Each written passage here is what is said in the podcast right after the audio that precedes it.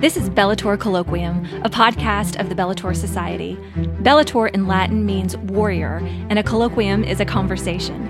We at the Bellator Society are online warriors for the true, good, and beautiful, and this podcast is our conversation about all those things and so much more.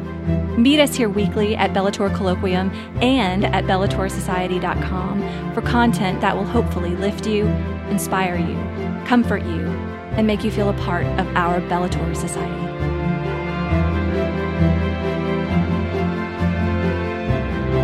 Good morning, friends and warriors, and welcome to the podcast. This is Tracy Eddy, and I'm in Scottsdale, Arizona, and I am talking to my good friend and co founder, Fran Yeager, in Tennessee. Hello. Happy New Year! Happy New Year! It's 2020. And Merry Christmas. And Merry Christmas. We are so lucky we get to say both still. Merry Christmas and Happy New Year because it's Christmas. Yes, it is. It's still Christmas, and it's Christmas, and it's gonna be Christmas for a while, y'all. Chris, It's not over yet. it's not a one day thing. No. So we I guess that, that that's kind of the the idea of this podcast is to to fully understand the, the the whole sense of the Christmas season. And one particular aspect of it is um, the the feast day or the solemnity of Mary, Holy Mother of God. But before we get to our Blessed Mother and this this high feast day, the solemnity that we observe on January first, which once when you're those of you who are listening to this on the third will have already celebrated the solemnity. But we wanted to spend some time talking about the Blessed Mother and her role and the whole, you know, Christmas narrative, Christmas season. But let's, before we even do that, just talk about the Christmas season. And that, you know, again, it begins um, with the nativity of our Lord, or the, even the vigil of the nativity of our Lord. That's when we kind of begin celebrating Christmas. Right. We have all been saying Merry Christmas to each other since like Thanksgiving. So people are probably a little like Weary. "Ah," super weary. And it's funny, like I still say Merry Christmas to people like at stores, you know, after Christmas, and I always get like a funny look. And it like Like it's done. That was that was three days ago. Don't you see these Valentines out on the shelves? It's not Christmas anymore. No, but it is. The Safeways already had some um, hearts out. Are you kidding? No, I'm not kidding. But I mean, I guess that's to be expected because you do see Christmas decorations come out in August. So I guess Yeah, um, yeah. late December for for Valentine Mm-hmm. decorations is not really out of the realm of normal for It for fits the retail. pattern yeah, for sure. retail Yeah, at least. Absolutely. So in the in the, the the Christian church, we have this idea that we have received from our um, our Jewish um, you know fathers and mothers this idea of festival that that you know a, a high feast, a, a very important day uh, or or celebration doesn't just have to be contained on one day, right? Mm-hmm. Um, even even weddings were like a whole day affair or several days, you know Right. that that's how the, that's how our Jewish um, ancestors celebrated feasts, and we have an we've inherited that into our liturgy, and and um, specifically in our celebration of octaves or eight days of um, celebration that we have um, following Christmas, Easter. You know, the, these eight days are considered liturgically basically as one day right? Right. like we, we take we take this one day feast and we stretch it out over eight days and it's all christmas Yes, and like you said, it's a return to the fest to the idea of festival. Yeah. You said that on a, a previous podcast, and I love that because that's so that's so true. It's it's such a big event in the life of the church that it needs more than just like a singular event. You know, it's Yeah. it's an event that changed the course of history and the course of mm-hmm. Christianity. Um and and just the course of, of mankind that mm-hmm. acknowledging it for one day and then mm-hmm. moving to the next holiday is Yeah. just wrong. yeah yeah well and it doesn't give us the opportunity to just like saturate Yeah. in the, the the reality that is the incarnation in relation to christmas and then when we when we celebrate the octave of you know I don't know what. Sorry, sorry about that knocking. I'm not sure what knocking. I'm waiting to see It if might be flowers behind you are like pulsating or something. I mean, it still is Christmas, so I mean, could it be Jesus at my, Mary and Joseph at my door? Better go check. Maybe I should answer it. I know. Continuing on with the hospitality theme, I should probably go check that. Some someone else in my home will take care of it. But the but the idea is that. Um, that we would saturate our lives with the, the the beauty and truth of the incarnation. And and our church also gives us beautiful little like um, markers during the season of christmas. So we have the octave of christmas which is um, the 25th um, through the you know solemnity of mary or january 1st um, and then we have um, still days more of Christmas season happening. A lot of people kind of finish their Christmas um, just kind of in, in, a personal way on the Feast of the Epiphany, which is when the wise men came to, to visit uh, baby Jesus, or our celebration of when the wise men, um, or commemoration of when the wise men visited Jesus with their, their gifts of gold, frankincense, and myrrh. Um, but it actually goes through the Feast of the Baptism of our Lord on the 12th. So we have a very extended Christmas season that the secular world does not appreciate, to say the least. Mm-hmm. No, they don't. I mean, yeah, going back to I, I, again, we we discussed this on a previous podcast, but having having friends um, lament Thanksgiving being later and worrying about not really getting to enjoy their Christmas decorations mm-hmm, for a long period of time, it gave me that evangelization opportunity to say, well, since Christmas really goes on through the, the, Feast of the Epiphany, you know, you're in the Christmas. Christmas doesn't happen really till Christmas, so mm-hmm. you can you can just keep those decorations up a little bit longer. Um, yeah, and I know I, I, do know that, like you said, glitter gets old after after a while, and it is time. But just to just like your family does, you keep a nativity up yeah. just to keep the Christmas. Um, season alive until Christmas is, you know, officially done, mm-hmm. I think is is important, and it does yeah. um, teach your kids to to kind of do the same thing. Maybe.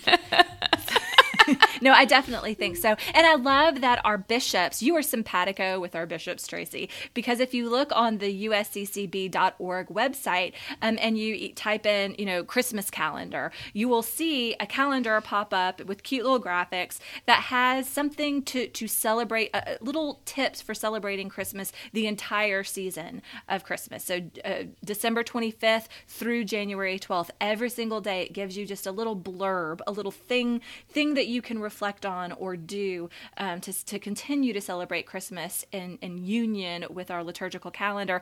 And I love that on January 8th, so imagine what most people in the world are doing on January 8th, right? They're, they're probably giving up their New Year's resolutions, number one.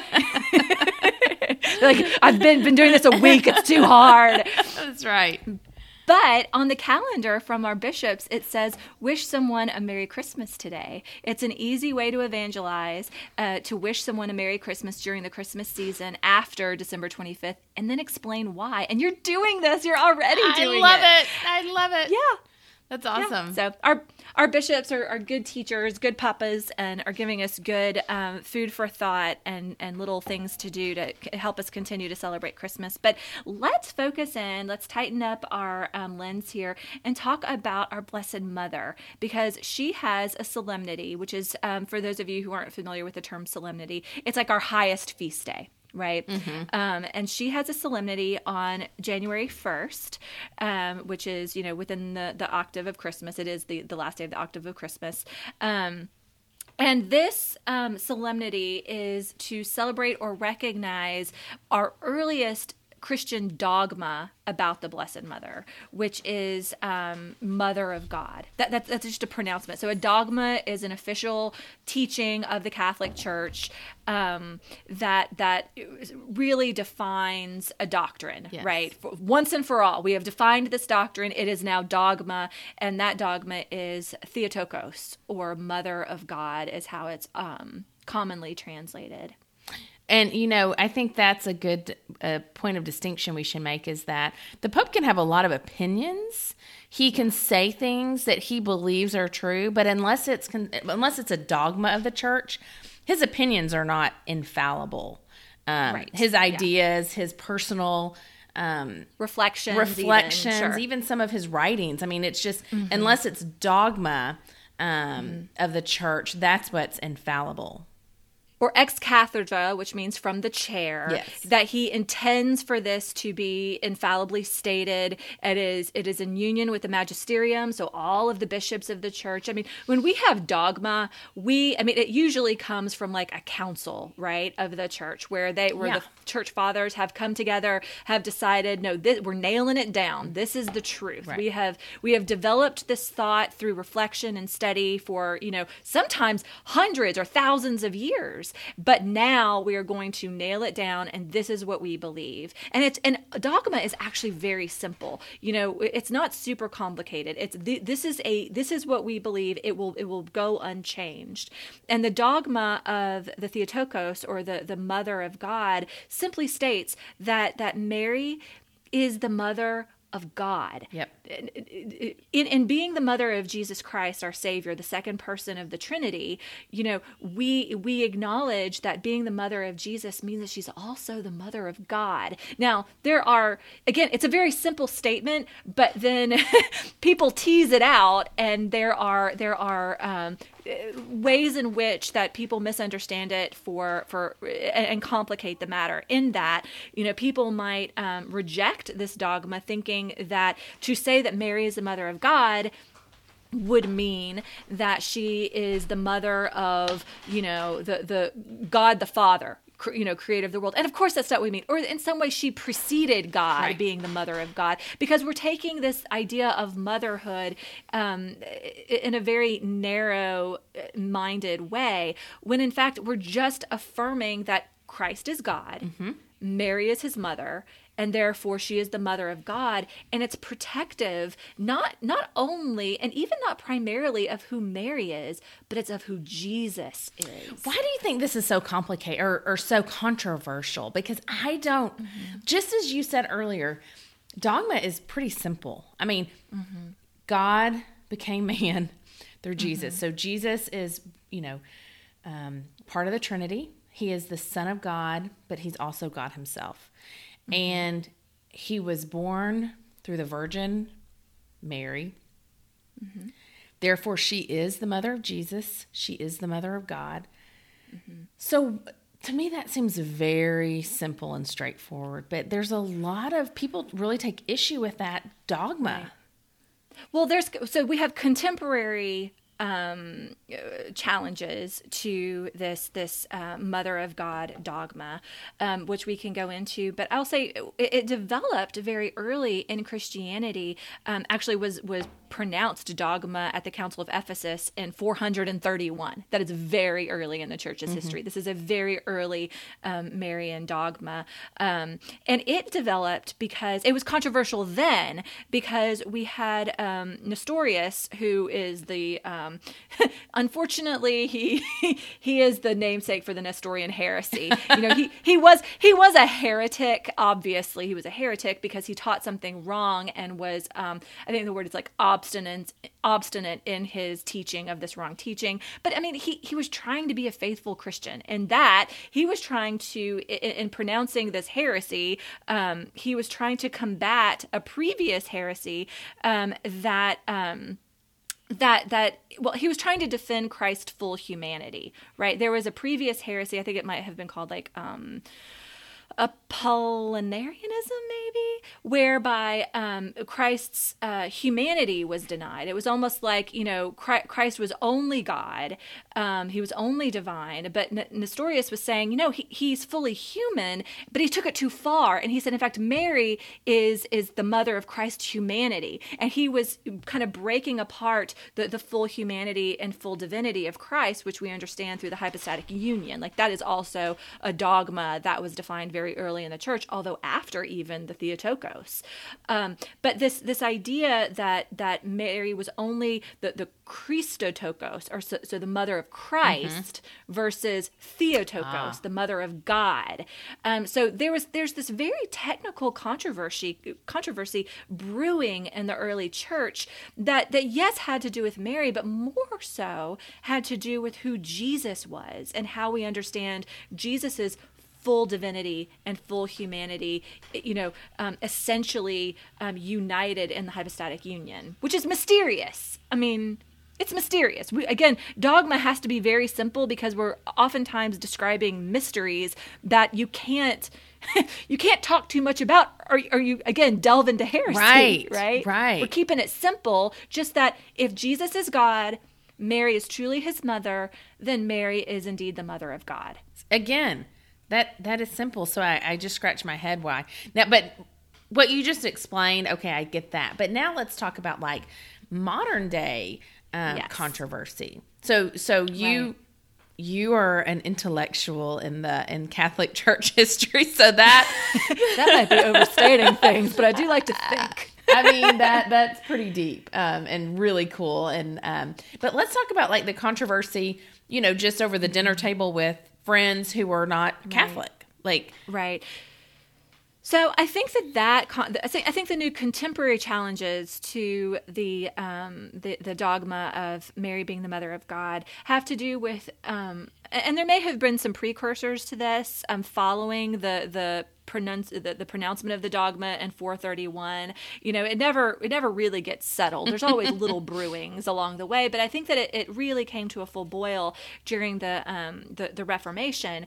And while martin luther himself was very marian i mean you you would imagine with all of the things he did away with that he would have done away with marian yet he didn't. He was a very he, even in his even in his Protestantism, Martin Luther was very Marian. But John Calvin, on the other hand, I think is known to have said something to the effect of, you know, if we call Mary, if we call Mary Mother of God, then it tempts the ignorant.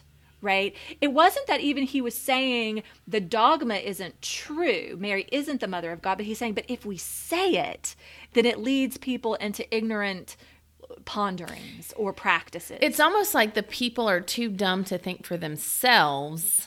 Mm-hmm. Therefore, we mm-hmm. don't want to say these big ideas because these words that we smart people that understand. because they might take it out of context and Right. run into heresy. right right or, or just into practices that we think are you know again man-made traditions. Like we don't we don't like those things. And so that you know saying these words will will te- I, I think i think specifically he said tempt the ignorant or something to that effect. Um so and i think that those are the remnants that we're experiencing now in christianity is people don't want to get too close to our blessed mother because they feel like um on one hand it's getting a little catholic in here you know? Yeah. um, but on the other hand, they're scared that if they if they give her too much honor or too much um, even glory, even adoration. I mean, not not the kind of adoration that we you know that that, that is afforded to Jesus um, by being you know King of the universe and God Himself. That that you know any attention we give to Mary somehow um, draws away from Jesus. And we've talked about this when we had our when we had Greta on on the podcast about her struggles with the Blessed Mother and coming into the Catholic Church. And I think it's a very it's it's a universal I just about to say that. I think I Yeah. think the Blessed Mother for any um it, you know any non-catholic christian but definitely for like 99.9% of uh catholic converts mary is always their their um kind of an obstacle. yeah it's definitely an obstacle. It's a universal obstacle. Um but then i think universally once the um once the the history and the relationship and kind of the the truth of of our beliefs once that is explained and understood most converts usually become very Marian devoted or at least open to the fact that we're not actually worshiping her. Right. I loved. I found this quote that I thought was fantastic. It's from a book um, called "The Path to Rome." Don't don't don't, don't if you're, if you're listening and you're not Catholic, don't get your hackles up. It's, it was written by a, it was written by um, a convert to the Catholic Church. He was actually the Anglican Bishop of London, I believe. His name was um, Graham Leonard, and he said, um, "I have long recognized the unique vocation of Our Lady." So this even preceded his his you know conversion to the Catholic Church. Um, she was called to the highest honor among all created beings. It is a fact of history that if true honor is not paid to her as the mother of God, people put our Lord in her place as the highest creation of the Father, then adoring him as God incarnate. So let's think about that for a 2nd I think we may have talked about this as well. Like I, I often like when I when I teach kids. Um, these kind of concepts, I often ask throughout throughout the question, you know, uh, what what's the opposite of the devil? And they always say God.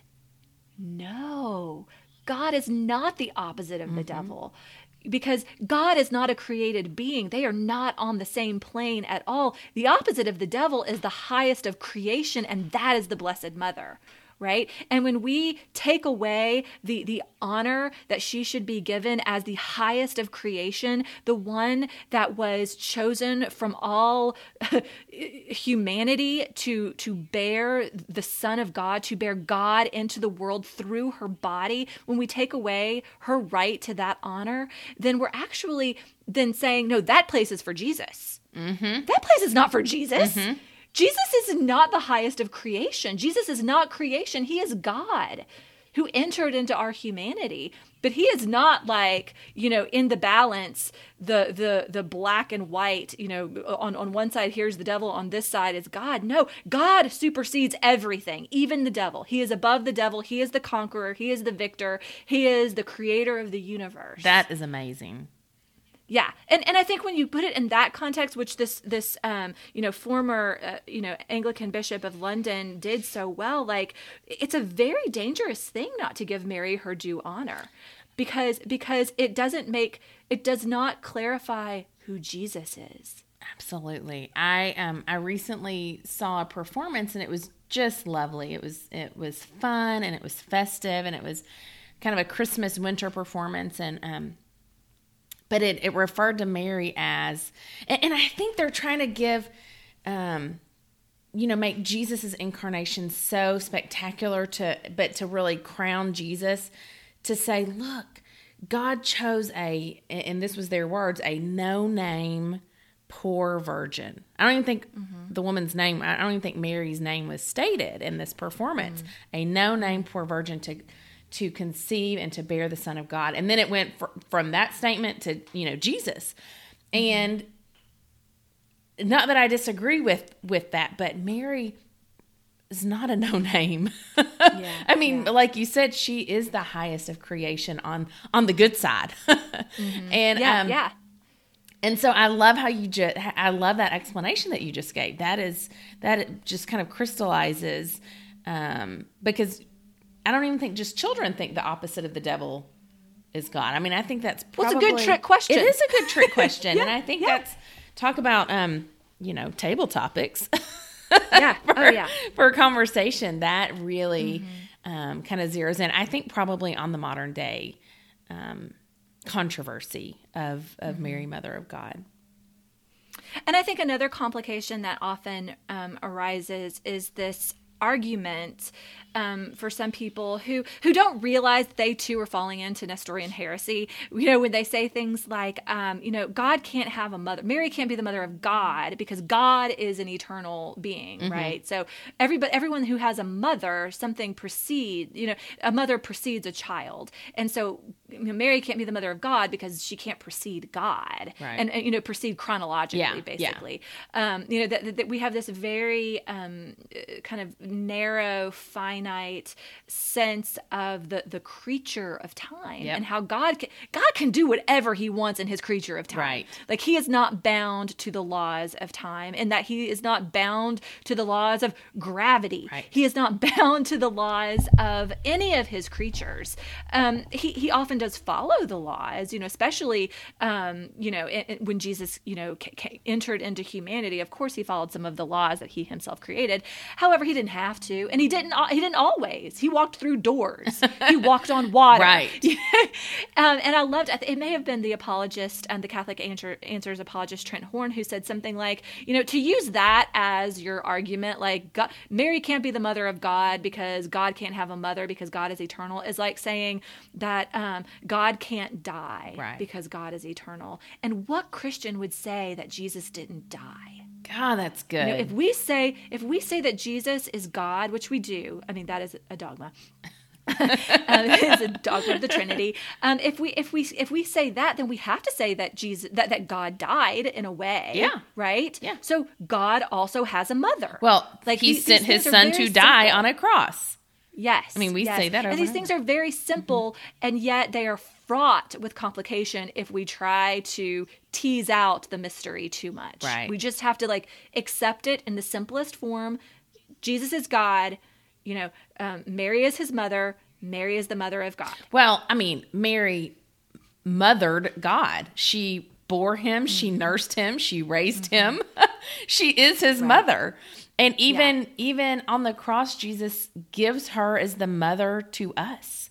You know, Mm-hmm. so obviously she was his mother and kind of as as I don't know necessarily a gift, but to some degree a gift. He he he gives us his mother. Um, he gives, you know, his disciples Mary as their mother. And, you know, um, so if she wasn't his mother, I don't think he would, Yeah. you know, that just doesn't make sense to me. Um, Yeah. But I'm, I'm speaking definitely from a very um, human element, I guess, when I, you know, read that scripture. But you you have clarified some some things that I think I know in my heart, and I think many of us do. But when you hear it, it it's like a little light bulb goes off. Well, and I think too, I'm glad that you mentioned scripture because I think that is maybe this might be our last like complication of Mary, the Mother of God, that we discussed. There's a lot of them actually, but one of the ones that a lot of people, especially um, people, well, I'll say this: people will say that Mary can't be the Mother of God because the Bible doesn't say so.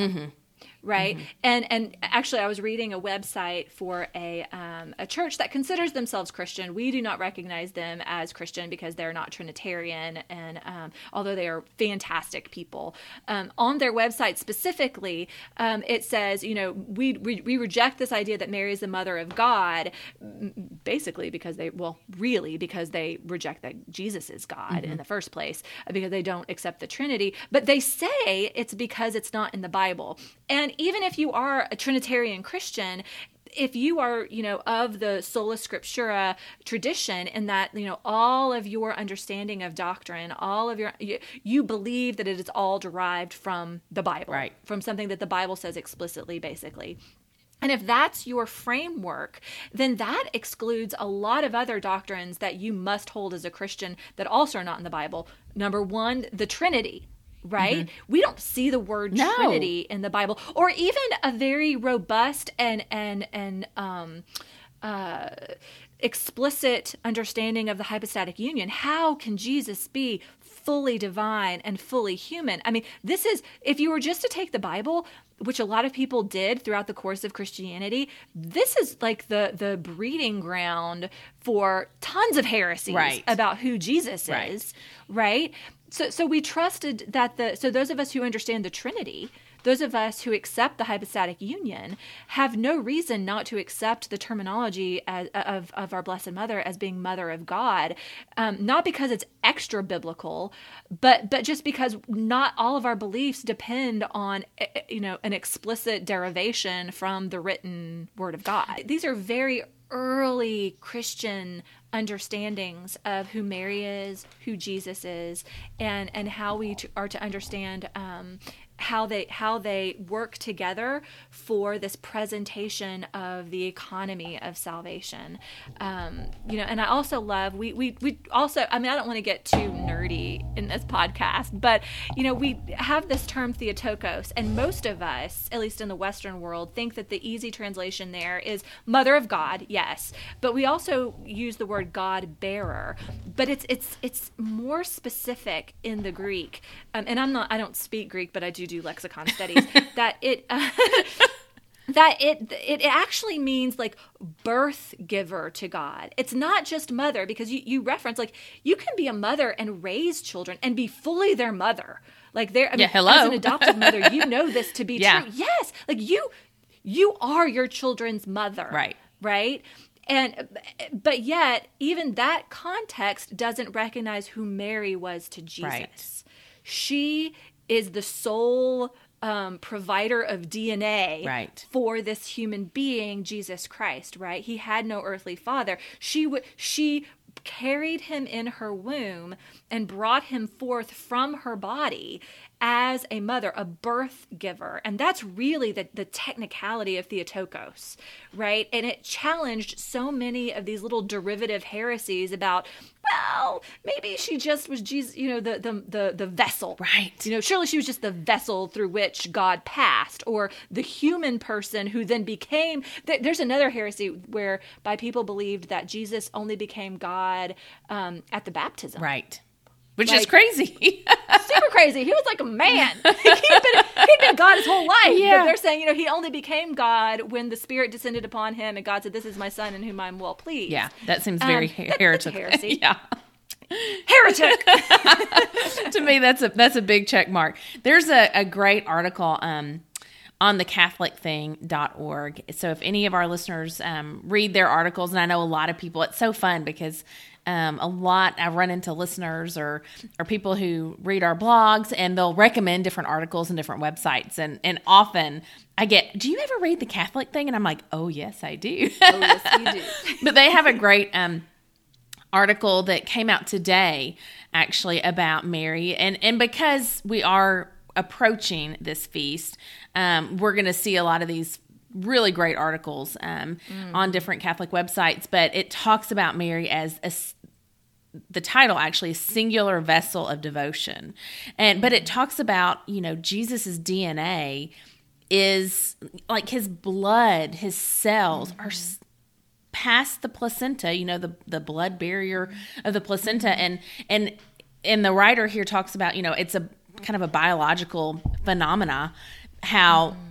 this the cells of the baby stay with the mother and how the mother mm-hmm. Really and, it talks about how she's the ark of the new covenant and and so i encourage people maybe to go read the catholic thing and you also had a, a beautiful article that you um, shared with me yesterday but read some of these articles that are way more technical than we probably have time to get Yes. into um, today. Or the capacity yeah, and it talks about. I mean, it goes into not only you know scripture, but tradition and biology, and um, although I think Fran probably does have the capacity to go into into very very um, kind of weedy discussion, but these are these are some great um, resources also. So the Catholic thing, singular vessel of devotion, um, and it was published today. So look that up. love it. I love it. I love the Catholic thing. Well, we, do we do, an, uh, do, do we want to do our last little Let's bit? do it. Let's do it. Let's do it. You want to go first? Well, I have a few. have I have a few little last little bits, and none of them are like Okay. earth shattering. But I shared with you earlier, Fran, this picture that my daughter uh, did of the Blessed Mother asleep, and I just think So it's so precious. Um, and I might take a picture of it and put it on the Bellator Facebook page or something because it was just so sweet. And I love that. Um, you know, our kids go to a Catholic school, and so I love that they, in their arts and crafts time, um, are encouraged to, you know, play around with with different images. And it's the you can't see it obviously because this is a podcast, but we've talked about the the the trend in some you know portrait drawing of different saints and stuff or the kind of the faceless where the either they have no face or their eyes are closed or whatever and so this is kind of just that her eyes are closed it's sort of like the blessed mother asleep kind of but she has a beautiful I veil she got some sleep. that poor woman. I know, but it is so precious. Um, and so anyway, so I just thought I'd share that. Um, but I've got an article from the letter from the pastor. Um, Father Klein wrote about Christmas trees. So he's the pastor of my church at St. Bernadette. And he wrote about Christmas trees and the origin of Christmas trees we often hear is from a pagan, um, you know, Christmas trees are really a pagan tradition, blah, blah, blah. And so he wrote uh, his letter for, from the fourth Sunday of Advent, which was yesterday. And by the way, I just like to say, am I the only person that reads bulletins? Like you can get them online. I mean, but I do. I love to read them. I need a life.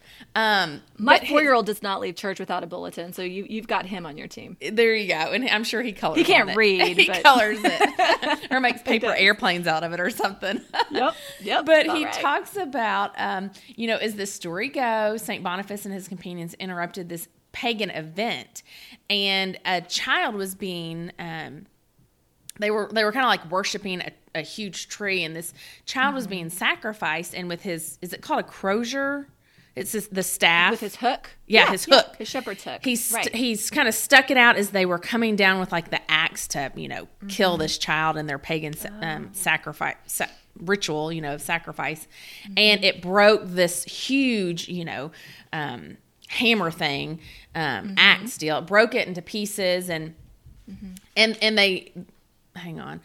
It says the, this little tree a young child of the forest shall be your holy tree tonight. And so that's where we get the christmas tree. And so the germanic people started bringing in these little fir trees um, and it's sort of as the as the opposite of the the what was it? The thunder oak that they that they Yes, yeah, called. Um, yeah. the tree was dedicated to you know the god of thor. And they couldn't believe that thor didn't come in and like kill Stop 'em. yeah, Yeah. stop saint boniface from doing this and and all Yeah, we've these talked about Thor's oak. that's before. true. Yeah. Mm-hmm. That's true. Now that I'm saying it, I'm Yeah. like repeating myself.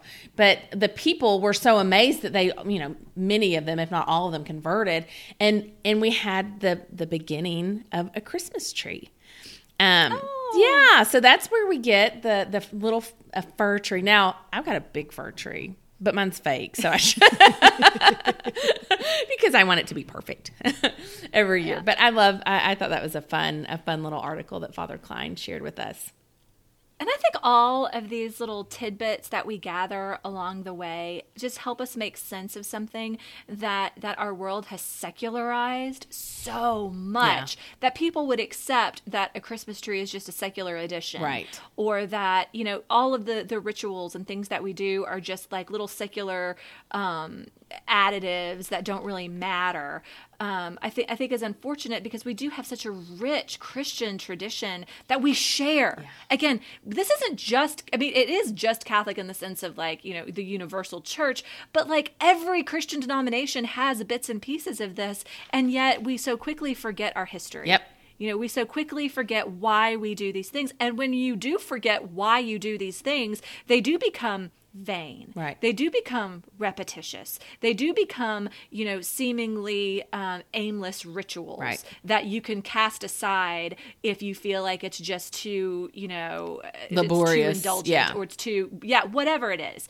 But when you know the reason behind it, then you say, oh, that that's why we do this. Mm-hmm. You know, and, and, and it always points back to Jesus. That's right. It always points back to uh, an opportunity to evangelize the culture and to evangelize ourselves, Mm-hmm. right? I mean, It, it's a it, as as we said in our Advent talk. It's a magnifying glass um, that that reflects and magnifies Jesus, and it's not.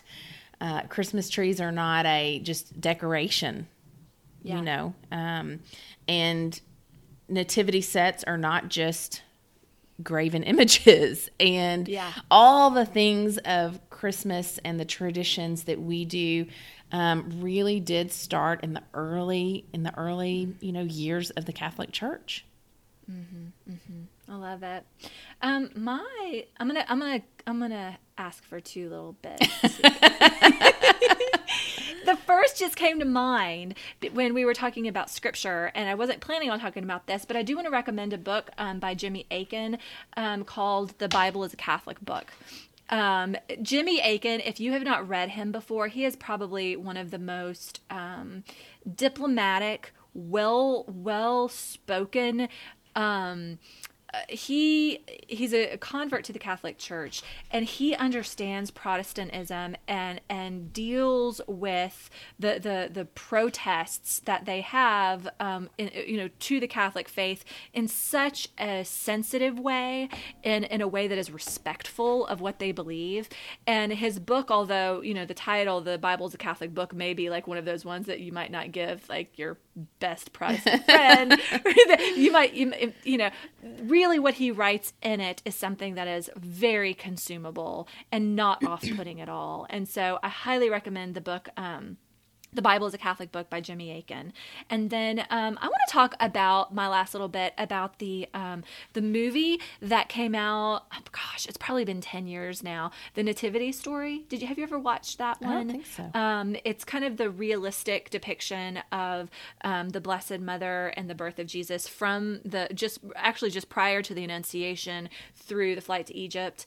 Um, uh, basically it's her betrothal to Joseph, how it all, you know, and there are lots of liberties. There, there are lots of liberties because there's plenty in the Gospels that we don't read plainly, that we kind of have to draw inferences mm-hmm. and, you know, um, do some speculative theology there. And when the when this movie was um, released, it had actually um, support from the Vatican, I believe. Um, but still, of course, because we are so thirsty and hungry for controversy, there are plenty of Catholics and probably even non Catholics who took issue with how certain things were depicted, how certain things were um, represented. And one that, that, that many people, especially, um, had problems with was the depiction of the Blessed Mother. And I don't want to give too much away because I, I think it's I think it's actually a worthy movie to watch. I, I, I really enjoyed it. I mean, you don't have to take everything as the truth. Right. Like this is absolutely how these things came to be.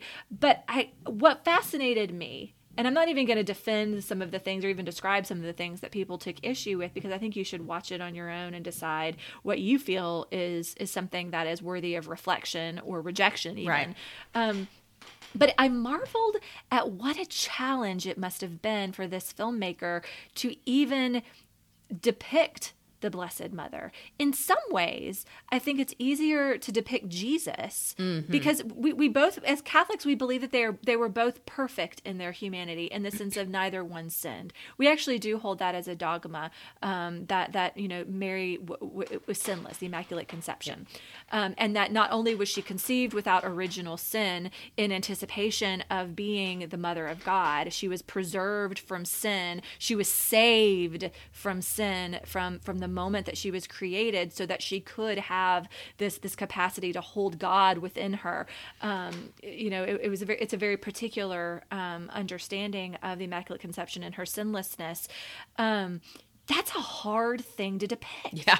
because she was still human. Right but but we see this but matt and i were talking about this um, specifically with jesus like jesus movies. We see jesus in his full humanity and we have no problem with that. We have no problem with seeing jesus overturn the tables in the temple in righteous anger. We have no problem seeing you know jesus do a bunch of things that we say yeah that's human but he's sinless so it makes sense. Yeah. i mean you know because he's god. Obviously he was not sinning when he's doing these things that look fully human and yet, when we see the Blessed Mother doing things that are fully human, we so quickly get kind of um, viscer- our visceral responses. Oh no, no, that that's that that might be too offensive. Yeah. That might not, you know, really be a true depiction of the Blessed Mother because it looks too human. Right. And I think I think so much of that is um, that, like you said, and I, I yeah, I'm trying to I'm trying to form my words here. Sorry, I'm stuttering.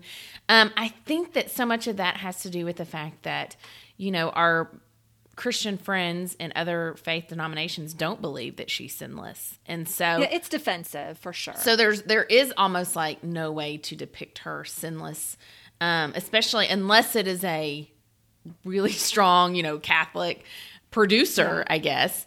Um, yeah. because I, I, don't know too I, I don't I don't have any, you know, friends in other faith traditions that believe she was perfect. You know, they, they just don't. And so her human um, emotions and her human actions um, are ease are I think easily understood to be, you know, yeah, she she wasn't perfect. I mean, even even our negative emotions aren't sins and i think that's also a really fine line that we have to to to delve into and and we talk about this in in spirituality a lot like you know we you can get angry. You can have a negative emotion about something and it not be a sin. Right. Now, dwelling on it, doing something about it, you know, acting out and, you know, lashing out in vengeance or, you know, all of these things, those could be sins mm-hmm. for sure. But the emotions aren't sins. They, they are they are um, indicative of our humanity. You know, we're not robots. Right. You know, we, we're not programmed to just happy feelings, you know, goodness at all times. Like we, we do, even without sin, we can have a negative emotion. And I think that some of what people felt was um, not an appropriate representation of the Blessed Mother in this movie were some of her reactions to things that were very human reactions. Yeah. Um, and and you know it's worthy it's worthy to to wrestle with. I think I don't think that we should you know throw the baby out with the bathwater. Even if even if you you know come up with a handful of things in the movie that you're like you know don't know that that's really what would happen. That's fine because you're dealing with it. Yeah. Think about it. So, my, yeah, think about it. And it's still Christmas, y'all, so you can still watch Christmas movie, movies. And I recommend this one. that that sounds like so. What is what's the name of it? the Nativity Story?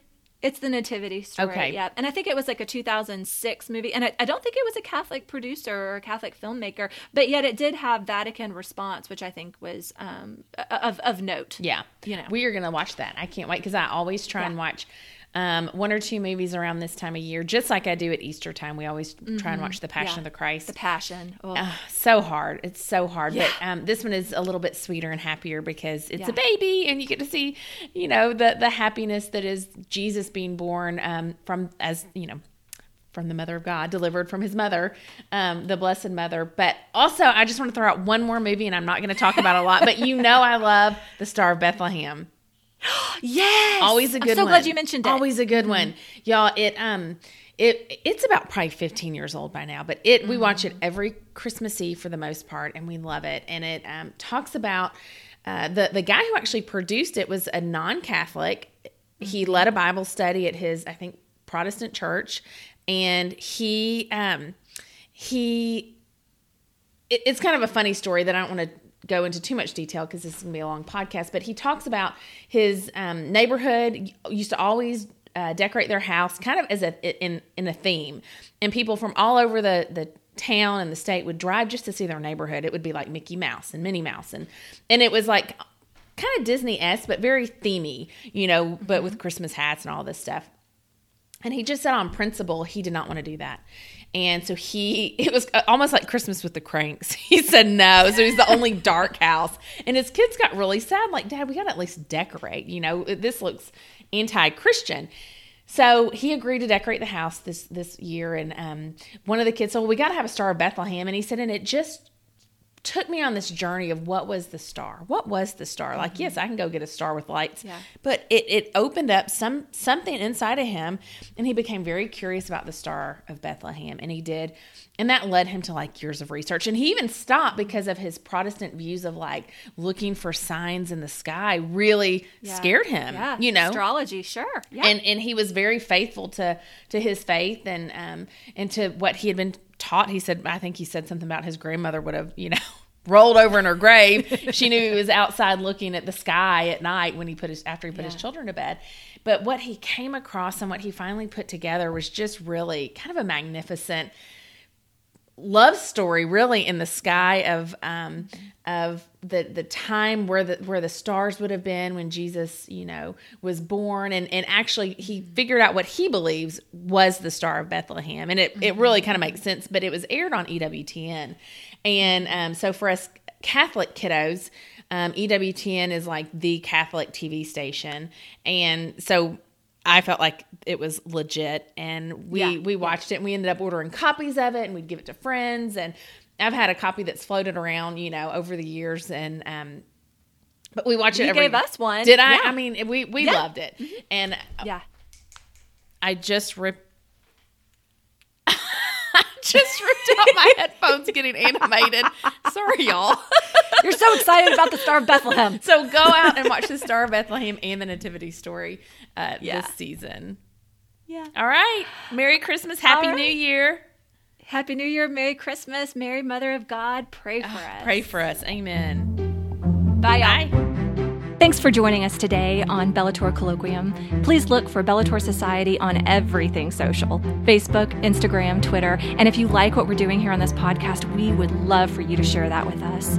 Rate us on iTunes to help us get the word out and share, share, share. We cannot wait to chat next time right here on Bellator Colloquium, the conversation for online warriors for the true, good, and beautiful.